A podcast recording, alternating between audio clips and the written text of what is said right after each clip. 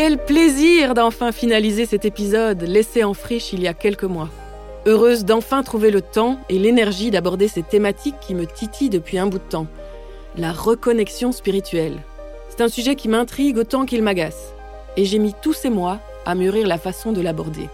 Se mettre au yoga ou à la méditation, se faire tirer les cartes du tarot, marcher, faire l'amour en conscience, consulter une astrologue, une chamane, un médium, faire partie d'un cercle de pleine lune?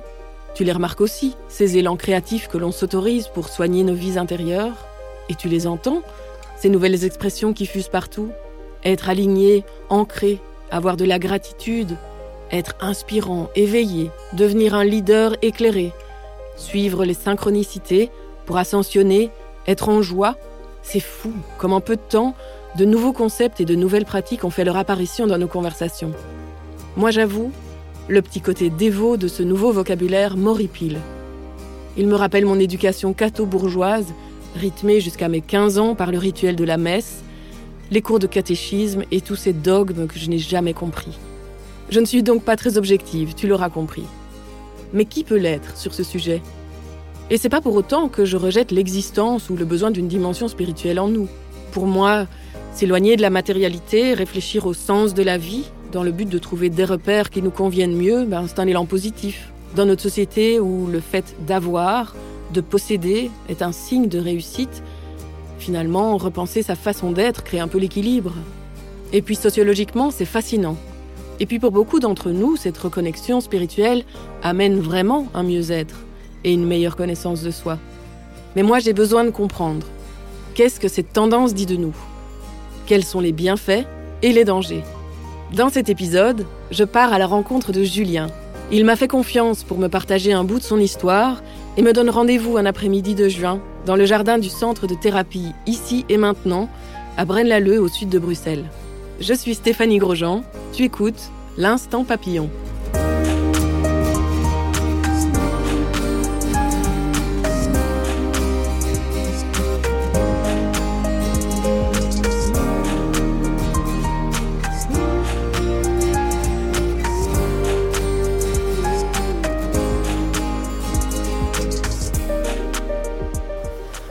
Ça fait longtemps que ce lieu existe Ah, Je pense que l'idée elle est venue euh, il y a pour moi près de 10 ans, il me semble. C'est un lieu où l'art, euh, la thérapie et la nature s'entremêlent pour prendre soin du, du vivant.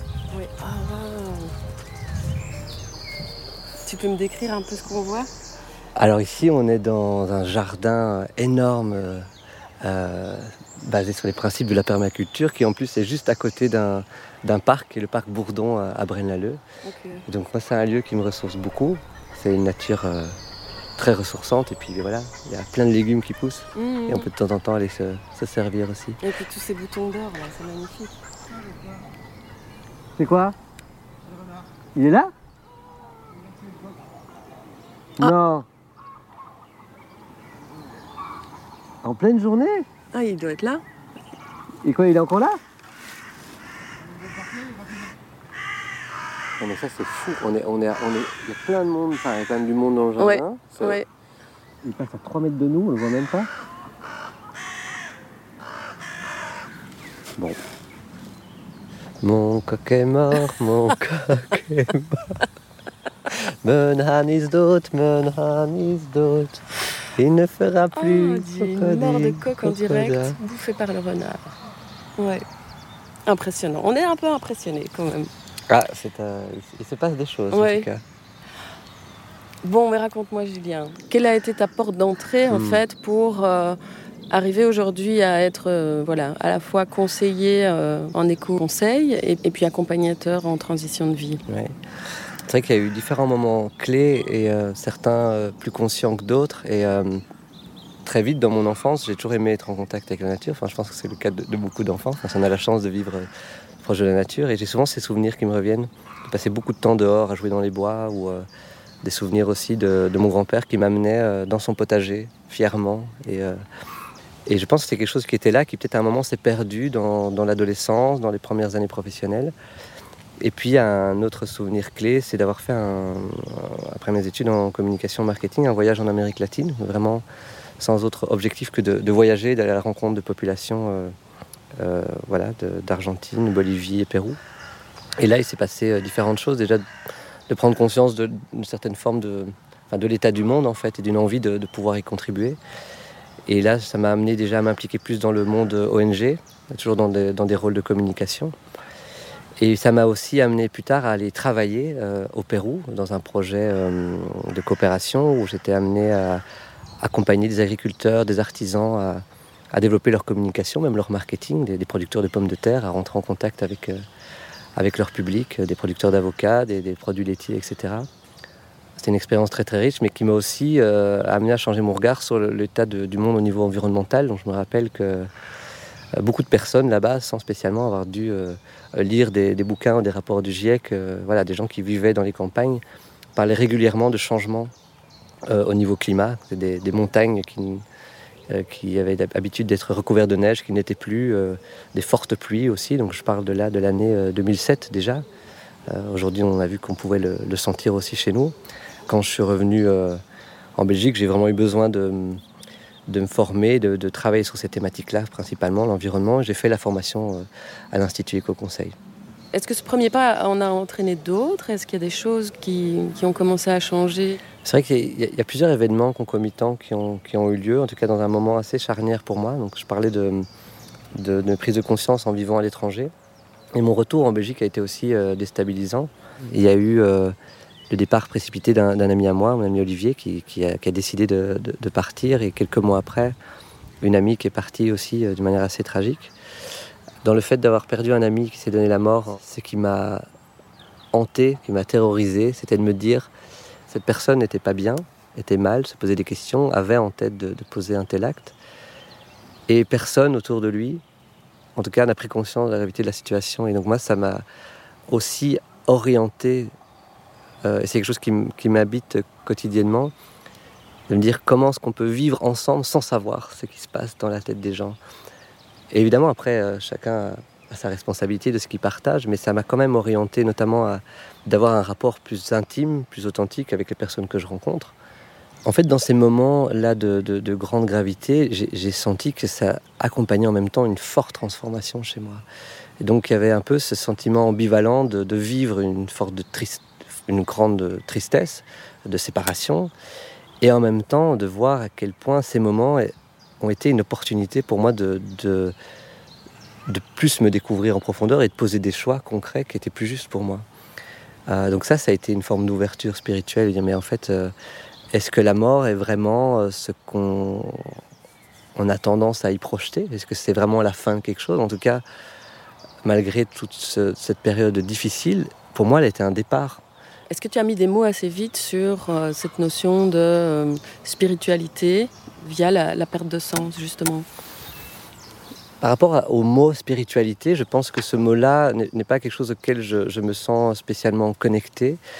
Ce que j'observe, c'est que je, vis de plus en plus en étant en contact avec une forme d'intériorité, suivre des, intuitions pour poser des pas concrets et, aussi ce, sentiment sentiment de confiance dans la mise en œuvre des projets que je peux mettre en, place en fait. C'est quelque chose que je, vis plus à l'intérieur comme une invitation à écouter euh, euh, les messages ou, les, élans qui me traversent et, cette voix comme euh, un peu un seul cap de, direction dans, ce que je mets en place. Donc si ça c'est une forme de spiritualité, certainement que ça m'anime assez fort. C'est quoi la spiritualité? Je ne pense pas qu'il y ait de définition toute faite aujourd'hui. Si ce n'est peut-être, de ce que j'ai constaté, le besoin de chercher un sens à la vie et à notre finitude. Une espèce de recherche philosophique, existentielle, qui tente de trouver l'équilibre entre le rationnel hyper développé et l'intuition que l'on veut retrouver, entre l'infiniment petit que nous sommes et quelque chose qui serait plus grand que nous. Mais la spiritualité renvoie quand même aussi à quelque chose de déviant, d'occulte ou de complètement perché. D'où est-ce que ça vient? Pour remettre la tendance actuelle dans une perspective historique, je rencontre Stéphanie Peel, doctorante sur fonds propres à l'Université libre de Bruxelles. Dans sa thèse, elle se penche sur les courants ésotériques du XIXe siècle et sur l'influence qu'ils ont eue sur la société de l'époque, et surtout sur la condition des femmes. Elle m'explique que la spiritualité telle qu'on l'entend aujourd'hui est en lien direct avec l'ésotérisme New Age de la fin du XIXe siècle en Occident. Cette période a vu naître toutes sortes de courants spirituels qui viennent alors concurrencer la science et la religion catholique dans un contexte qui fait écho aujourd'hui. L'ésotérisme, la spiritualité, l'occultisme arrivent souvent en période de crise, en période de perte de sens, au moment où les sociétés ne savent plus euh, vraiment faire face euh, aux systèmes qui ont été mis en place. Le 19e siècle était vraiment un moment euh, charnière après le siècle des, des, Lumières, après la Révolution, avec justement tout ce qui est industrialisation, les découvertes le spiritisme. Donc c'était le premier courant qui m'a vraiment intéressée. Donc pour expliquer en deux mots, le spiritisme c'est la croyance en l'existence des esprits. Donc il y a un monde, une vie après la mort et qu'on peut en fait discuter avec eux et avoir des messages d'outre-tombe. On, voit maintenant ça comme quelque chose d'assez euh, assez sombre, voire diabolique, où vraiment c'est idéalisé. Mais à l'époque, c'était vraiment euh, bien institué. Ça avait des incidences beaucoup plus fortes que ce qu'on pourrait penser sur euh, la vie et la société. C'est né aux États-Unis et c'est arrivé vers 1850 avec des médiums américains qui sont arrivés euh, en Europe c'était d'abord une distraction de salon. Et c'est vraiment un homme, euh, Alan Kardec, qui a vraiment créé une institution assez intéressante avec des lieux, avec des pratiques. Tout s'est fait autour d'un livre qui s'appelle le Livre des Esprits, qui, a été publié en 1857. Il y a eu énormément de livres, on pouvait les trouver partout. Ils avaient vraiment des, adhérents dans le milieu ouvrier, dans le, dans le milieu prolétaire également, même si évidemment ils se sont bien, euh, bien gardés de, de faire trop de, de recensement de ça et qu'ils ont mis en avant plutôt bah, des grands euh, penseurs illustres comme Victor Hugo, Napoléon III, qui a aussi fait tourner les tables aux Tuileries, par exemple. Mais il faut savoir que c'était vraiment ouvert à tout le monde. Il y a eu un auto-da-fé et le livre des esprits, donc le fameux livre d'Alan Kardec, a été euh, a été mis dans les livres interdits par euh, l'Église catholique. La science, euh, assez paradoxalement, ne va s'intéresser au spiritisme qu'après la mort d'Alan Kardec, donc seulement vers 1870, et principalement pour s'intéresser à l'état particulier dans lequel se mettaient les médiums. Donc ces médiums, le plus souvent des, euh, femmes, se mettaient en état de, de, conscience modifiée, en tout cas, pour pouvoir communiquer avec les mondes. Et donc les scientifiques vont s'intéresser à cet état de conscience, et ça va être les, les prémices, en fait, de tout ce qui est l'inconscient, le subconscient, un dédoublement, et ça va amener à la psychanalyse contemporaine. C'est un truc qu'on oublie souvent, mais donc il y a vraiment des racines très intéressantes. Jung, Freud se sont intéressés également aux recherches de ces aliénistes et psychologues de l'époque. Il y a eu vraiment des... Euh, des volontés de faire taire en fait euh, ce courant et justement l'église catholique perdait de ses fidèles et l'ésotérisme a un peu pris le relais dans cette volonté de trouver un sens si on prend le spiritisme ou d'autres courants, donc ça parle vraiment d'une vie après la mort. Ça met aussi en avant l'idée de réincarnation, qui a plusieurs vies, qui a vraiment euh, des choses, des missions de vie à faire qu'on retrouve très très fort dans la spiritualité euh, aujourd'hui. Interroger les morts, interroger notre propre mort, c'est interroger la vie, paradoxalement. Comment la vie, qu'est-ce qu'on en fait? Et je pense que ces données sont extrêmement prégnantes aujourd'hui parce que je vais l'apprendre à personne. Je pense que notre monde est en crise. Et donc cette crise va de pair avec le spirituel qui est vu finalement comme une volonté de de pouvoir sortir de tout ça. Et c'est pas pour rien que finalement, à l'heure actuelle, le spirituel est lié à, quelque chose de beaucoup plus euh, militant, parce qu'il y a une volonté d'action, de transformation. Je m'intéresse beaucoup aux textes de ces femmes qui ont écrit sous influence des esprits, ce qu'on dirait maintenant avec du euh, channeling, qui demandent des choses très concrètes que faire dans notre monde? Ça parle d'un nouveau monde, ça parle d'un messie au féminin. Pour eux, c'est la femme qui détient en elle les pouvoirs intrinsèques de pouvoir relever euh, l'humanité en crise et en fait de pouvoir s'élever contre le matérialisme ambiant. Et en fait, un siècle plus tard, on se retrouve avec ces mêmes discours dans tout ce qui est écoféminisme, par exemple, et le féminin sacré, la spiritualité. Tout ça est un petit peu remis à plein de sauces. Et j'ai l'impression que maintenant, il y a vraiment cette idée de création d'un nouveau monde. Il y a vraiment aussi beaucoup de discours qui sont un peu apocalyptiques, soyons honnêtes. On parle vraiment de, de quelque chose, de, enfin, d'un ancien système qui est occupé de se déliter, de beaucoup de violence par rapport à ça et qu'on doit être prêt pour un nouveau système. Et il y a un siècle déjà, on en parlait.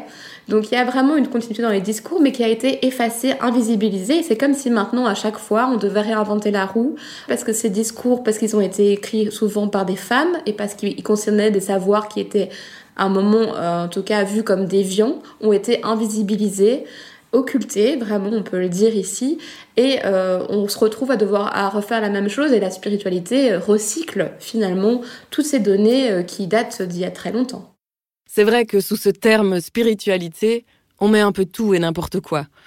Un peu de chakra, de mantra, de karma, un peu de pierre précieuse et de nuit noire de l'âme, une pincée de sauge, trois cuillères de loi de l'attraction, mélangées dans un bol tibétain, alors que Mercure rétrograde. Oui, je me moque un peu, mais à vous, c'est quand même un petit peu ça. Pendant la période de deuil et de transformation qui a suivi le décès de ses amis, Julien a eu recours aussi à des outils et des pratiques qui lui ont fait du bien. Oui, à ces moments-là, j'ai besoin d'être accompagné, d'aller voir des coachs, de lire euh, beaucoup de livres, d'essayer différentes pratiques. Et des pratiques qui, qui m'accompagnent aujourd'hui quotidiennement, c'est d'être le plus possible justement dans la nature, de m'ouvrir plus à des moments de solitude. Là, on est dans un monde où euh, je parlais d'écoute des intuitions, d'écoute de ses voix intérieures, mais ces voix-là sont difficilement entendables à partir du moment où on est constamment dans, dans des interactions, dans, dans des activités, dans du bruit. Je trouve qu'on est dans un monde où il y a beaucoup de remplissage en fait euh, du son et donc cette invitation à plus de silence que je retrouve plus dans, dans la marche en, solitaire ou dans la nature ou dans l'écriture aussi. Depuis euh, un certain nombre d'années maintenant, je, prends le pli d'écrire vraiment tous les matins, mais simplement pour être à l'écoute de ce qui est vivant en moi et ça c'est une pratique qui m'aide beaucoup pour être plus en contact avec comment je me sens, ce que j'ai envie ou ce que je sens le besoin de mettre en place euh, par rapport au tel projet. Donc c'est des outils qui m'aident à écouter cette intuition et à faire silence en fait. Mhm. Dans, cette écoute de l'intuition, dans ces élans où à un moment euh, j'ai pu me dire mais pour mettre en place ton projet, peut-être tu devrais faire euh, un plan d'action, penser ton business model, etc. Et, de voir qu'en fait c'est pas comme ça que je fonctionnais, que j'avais plutôt des rêves qui, me, qui, m'envoyaient des noms de personnes ou, des pensées ou quand j'écrivais qui m'orientait vers telle ou telle personne et de parfois justement vivre de forme de synchronicité où, ces personnes-là euh, au même moment m'appelaient euh, ou, au même moment euh, changeaient de fonction et justement prenaient une fonction qui allait vraiment pouvoir permettre de, concrétiser des, élans que j'avais pu sentir.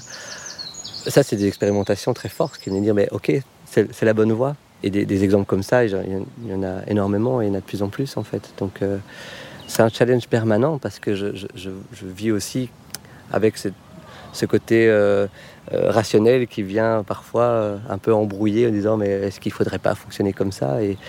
Et j'en reviens toujours à ce, côté plus intuitif et, qui prend chaque fois plus de, place dans, ma vie en fait. Et ce qui n'est pas toujours à première vue positif non plus, hein, c'est peut-être là quand j'en parle ça peut donner la sensation que ça permet vraiment de s'orienter, que c'est très fluide et que les projets se mettent en place, mais c'est aussi euh, justement parfois des vents contraires qui viennent dire, ben, euh, ou des, petits coups dans les dents, euh, qui disent en fait c'est pas la bonne direction, et là ça peut amener des, moments inconfortables de, remise en question, mais c'est une information. J'ai l'impression que le monde nous envoie une foule d'informations, que ce soit des synchronicités, des événements qui se passent, même parfois des gens qu'on croise dans la rue qui viennent nous dire des choses. Et j'ai de plus en plus cette euh, manière de fonctionner, de me dire tiens, mais il s'est passé ça, mais qu'est-ce que ça vient me dire? Alors, on peut y mettre un sens sacré et en même temps, c'est pas ce qui est nécessaire, c'est finalement comment est-ce qu'on vit l'événement euh, et, qu'est-ce qui se passe en nous quand on, vit quelque chose. Et, avec le recul, je me rends compte souvent que, c'est venu m'apporter quand même des informations qui me permettent de réorienter euh, le cap vers lequel j'ai envie d'aller dans certaines choses. Si on a une certaine croyance de, quelque chose de, plus grand que nous. Euh, euh, moi, j'aime me dire que nous sommes euh, finalement peut-être des êtres spirituels, mais qui viennent vivre une expérience d'incarnation sur Terre. Donc c'est très concret de dire ça. Mais si on va dans cette voie-là, alors toute cette ouverture vient peut-être comme ce but de nous inspirer, mais surtout à venir concrétiser les choses. et pour moi, ça c'est un équilibre essentiel. On n'est pas là pour juste prendre, avoir des prises de conscience et mettre du sens, mais on est invité à, rendre concret euh, toutes ces intuitions, ces perceptions dans, dans la construction du monde euh, qui nous entoure en fait. En explorant les écrits des femmes médiums du 19e siècle, Stéphanie Peel s'intéresse à cette notion d'agentivité, à ce pouvoir de transformation. J'aime avoir vraiment euh, l'ésotérisme et l'occultisme comme l'ancêtre du développement personnel dans leur pouvoir de transformation individuelle et collectif. Donc comme je l'ai évoqué, euh, les femmes étaient au centre de beaucoup de ces courants ésotériques comme la théosophie ou le spiritisme. Le médium ou la médium justement était central par exemple dans le spiritisme et donc elles ont pu asseoir une place qui était presque... Euh, sacerdotale en fait vraiment il y a vraiment cette idée euh, de prêtresse ça a permis en tout cas une certaine euh, réflexion en fait sur leurs propres conditions. Et donc euh, il y a beaucoup de ces femmes qui ont écrit. Antoinette Bourdin, qui est une médium, elle, elle étudie vraiment une société idéale, spirit, où finalement les femmes ont aussi un rôle à jouer. Ça reste assez fort dans la dogme catholique, donc des femmes mères, etc. Mais vers la fin du siècle, on voit vraiment que les discours deviennent de plus en plus subversifs et que voilà, on, remet en question le mariage, la non-dissociabilité du mariage en fait. Et donc voilà, qu'on dit que c'est une loi humaine et pas une loi divine entre guillemets, de, du choix de non-maternité, euh, finalement comment on considère tout ce qui est adultère. Donc il y a vraiment des enjeux et ça va nourrir leur discours et au-delà de ça, leurs actions. Et c'est ça que j'ai envie de voir. Je parle de tout ce qui est agentivité. Donc ça vient de euh, agency. C'est un concept qui est utilisé entre autres par Judith Butler, philosophe américaine assez connue. Et donc en fait, ça peut être traduit par la puissance d'agir ou l'empouvoirment, empowerment aussi. Et donc c'est comment en fait les courants ésotériques, ces croyances à la fois par les discours, les actes et comment on les met en fiction, ont permis à ces femmes ou à ces hommes de manière plus générale, aux hommes en général en fait, de retrouver une puissance d'agir sur leur vie, que ce soit d'un point de vue d'abord individuel et ensuite agir sur le monde. Il y a eu beaucoup de choses sociales, elles ont créé euh, des retraites, euh, enfin des maisons de retraite pour les spirites, elles ont créé des maisons euh, maternelles pour les femmes abandonnées. Il y a vraiment eu quelque chose qui leur a permis de retrouver une puissance qui avait été oubliée. Et c'est pour ça qu'on lit beaucoup cette question à la question de la sorcière dans beaucoup de, discours féministes contemporains. Euh, vraiment, on voit ça comme un moment charnière, où en fait les femmes ont commencé à avoir une certaine forme d'autonomie, et que c'est ça qui a fait peur aux hommes, et que finalement, si elles ont été brûlées, c'est pas tant pour euh, le fait qu'elles conversaient euh, avec le diable, on voit quand même tout ce qui est analogie par rapport aux médiums ici, mais c'est parce qu'elles jouissaient d'une certaine forme de liberté, et que c'est grâce à ces pouvoirs qu'elles ont pu avoir une sorte de place dans la société, et qu'elles ont commencé à faire de l'ombre aux hommes catholiques, par exemple, ou à la médecine traditionnelle. Donc vraiment, il y a, une sorte de tension constante avec euh, les grands pouvoirs, qu'ils soient religieux, scientifiques ou, politiques, en fait. Et à chaque fois, de manière assez systémique, il y a eu des, des représailles, en fait.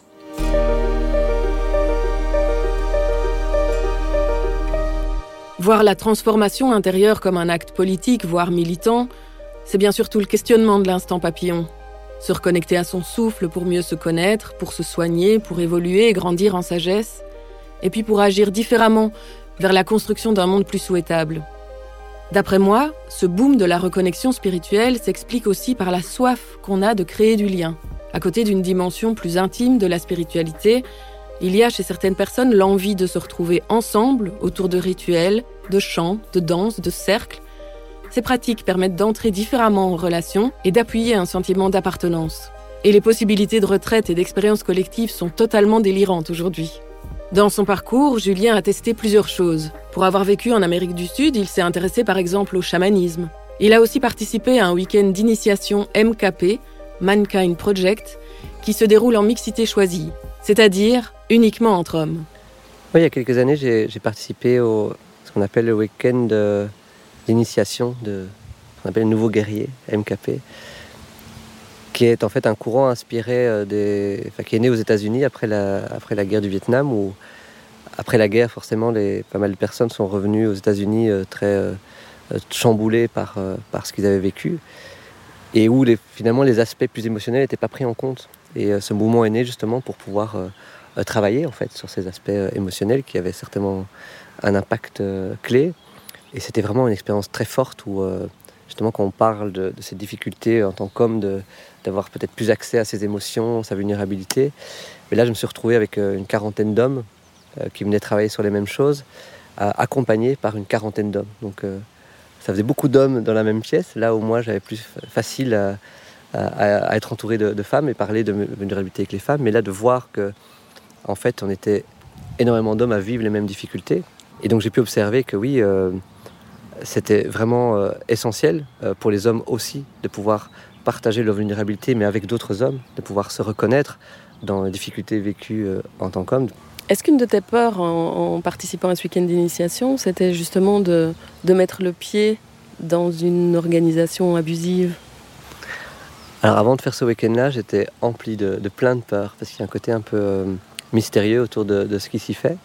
Et c'est justement, ça fait partie du, protocole en fait, de, venir travailler sur nos peurs, toutes les projections qu'on peut faire. Mais ce qui me donnait confiance, c'est que des personnes qui avaient vécu le processus, euh, en qui j'avais confiance, m'avaient parlé de, de, MKP. Pendant le processus, j'ai pu me poser la question.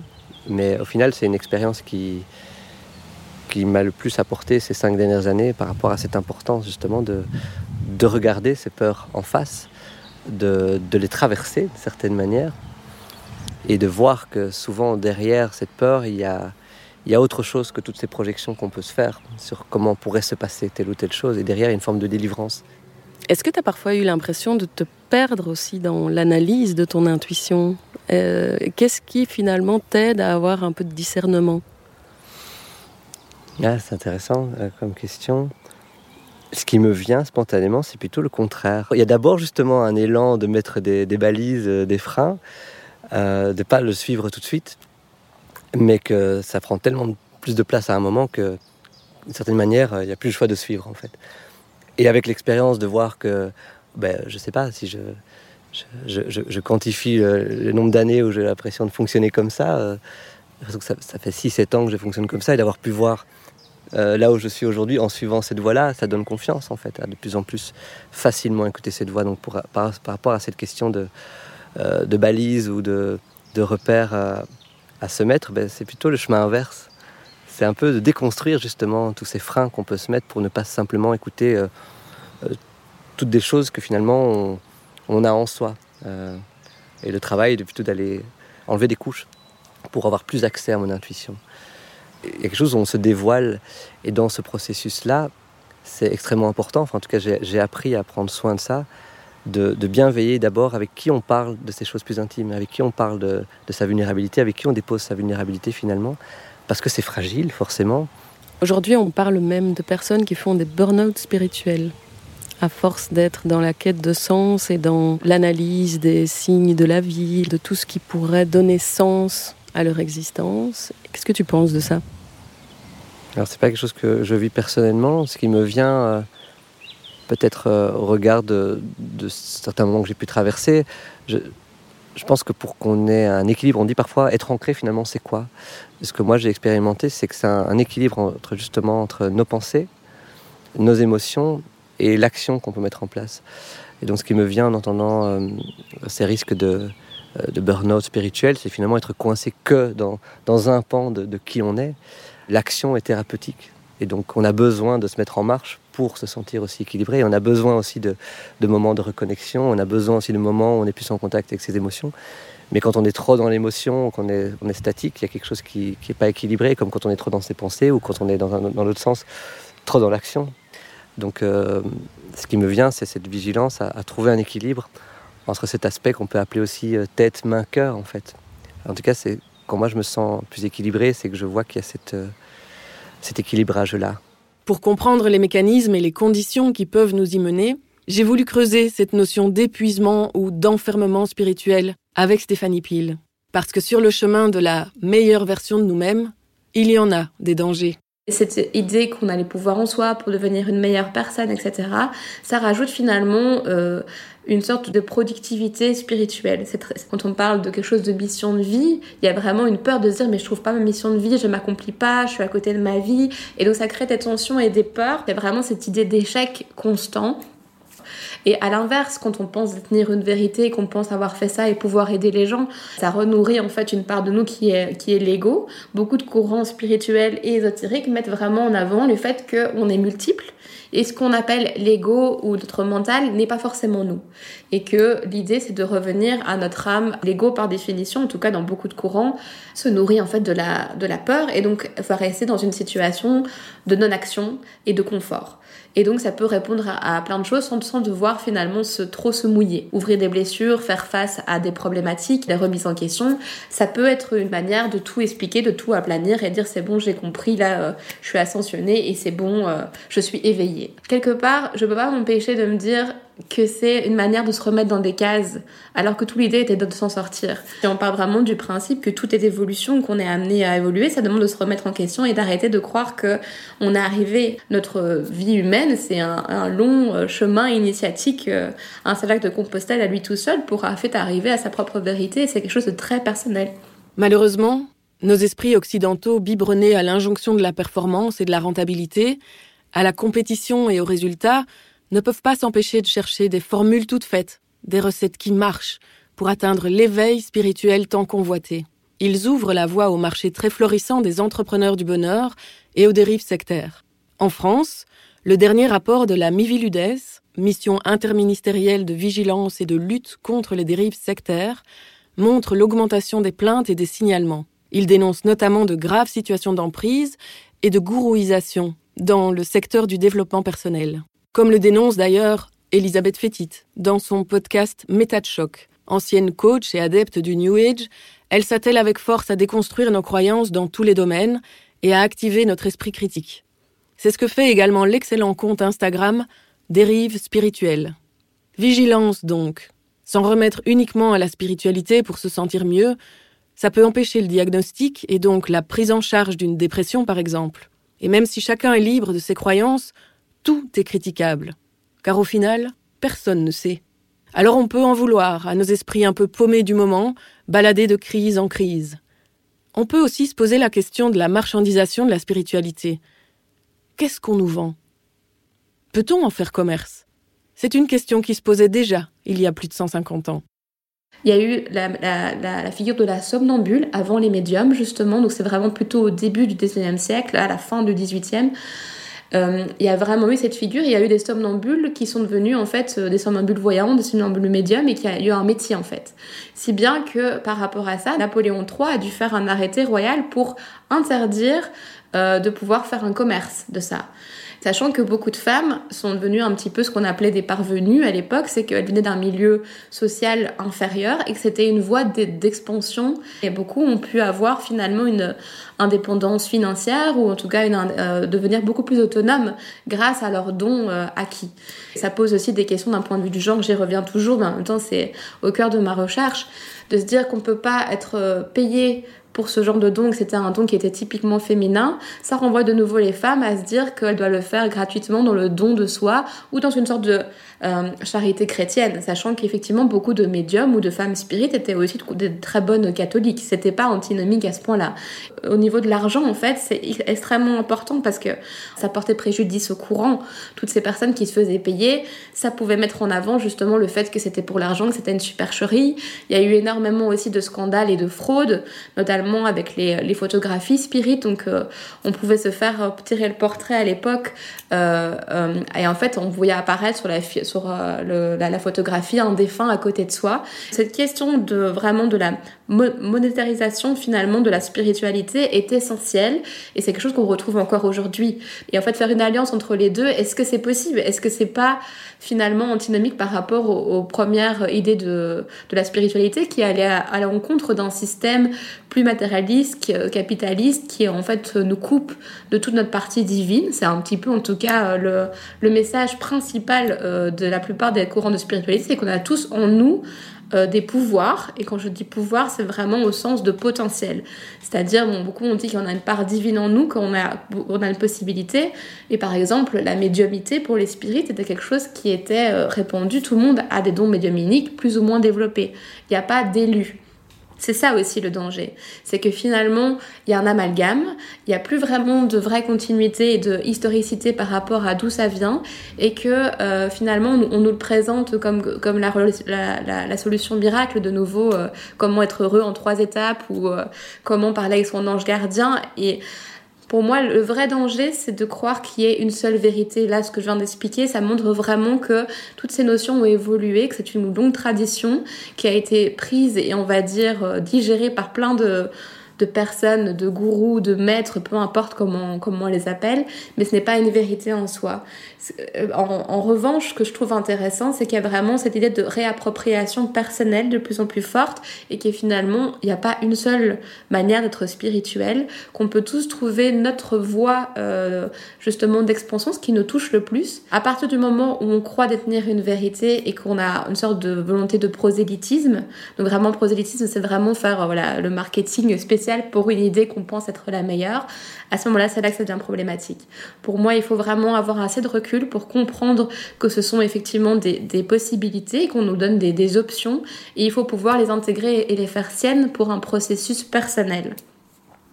Ce qui fait le succès actuel de toutes ces spiritualités, c'est que ça permet, ça permet vraiment de, de recréer du lien et avoir l'impression qu'on peut agir ensemble sur quelque chose, sur euh, la collectivité, sur l'écologie en tout cas. Il y a aussi beaucoup de la, la notion de sororité, de cercle de femmes.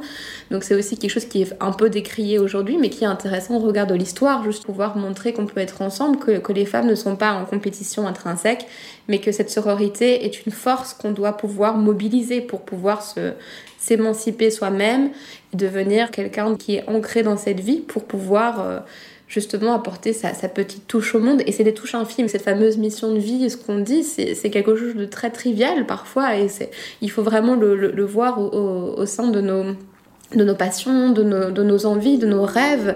Et ça peut être quelque chose de d'assez simple, mais on, on, apporte tous quelque chose à ce monde. Et c'est ça qu'il faut euh, vraiment mettre en avant.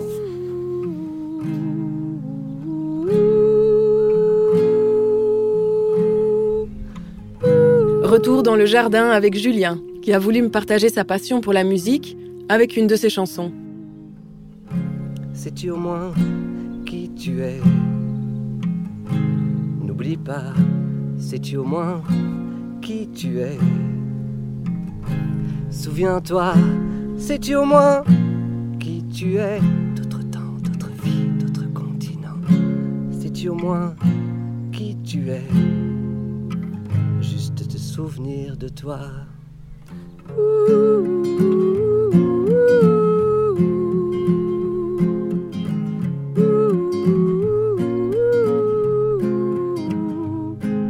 Donc mon rapport à la mort, c'est d'essayer le plus possible de, de garder à l'esprit qu'on est des êtres mortels.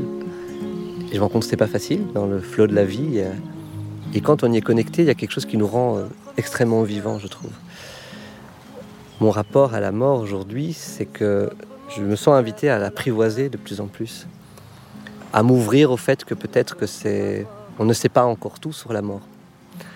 Euh, je lis pas mal, euh, je vois que en fait, euh, au-delà de l'éducation qu'on peut recevoir ici, qu'il y a des croyances très très variées en fait. Donc euh, ça m'intéresse de, comprendre en fait, qui, de découvrir qu'il y a plein de façons de voir la mort.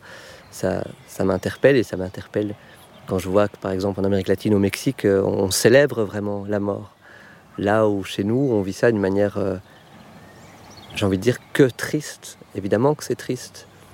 Mais quand je vois que d'autres cultures euh, le vivent comme une fête, euh, je me dis, mais est-ce qu'on n'a pas des choses à apprendre, à découvrir à aller chercher là? Et en tout cas, mon rapport à la mort, c'est de, voir que ce sont aussi euh, des possibilités de grandir, de, de, plus euh, être en contact avec soi-même, de plus s'aimer soi-même et, et d'être plus dans l'amour avec les autres, prenant conscience de la, de la finitude des choses en fait. Euh, donc il y a à la fois une peur que j'essaye d'apprivoiser et avec le temps je sens une forme de confiance qui, qui s'installe et qui j'espère est en train de grandir. Euh, qui, confiance qui amène aussi plus de conscience et donc plus de ok bon, je suis là pour un temps limité. Qu'est-ce qui est vraiment important pour moi dans ce temps limité? Qu'est-ce que je, je veux qui je veux être dans ce temps de vie qui m'est donné en fait? Et voir ce temps de vie comme quelque chose qui est donné c'est un travail quotidien euh... mais c'est ma réponse. Merci. C'est une bonne réponse ça. Oui vous avez gagné. Les mots de Julien me font repenser à une belle rencontre que j'ai animée lors de la foire du livre à Bruxelles en 2021 elle réunissait l'homme étoilé infirmier en soins palliatifs et auteur de bande dessinée et Gabriel Ringlet, prêtre, écrivain et journaliste, ancien vice-recteur de l'Université catholique de Louvain, en Belgique. Tous deux sont actifs dans l'accompagnement des personnes en fin de vie. Je reste marqué par leur capacité à célébrer la mort et à lui rendre ses lettres de noblesse. Je te souhaite bon vent dans tes pérégrinations. À bientôt!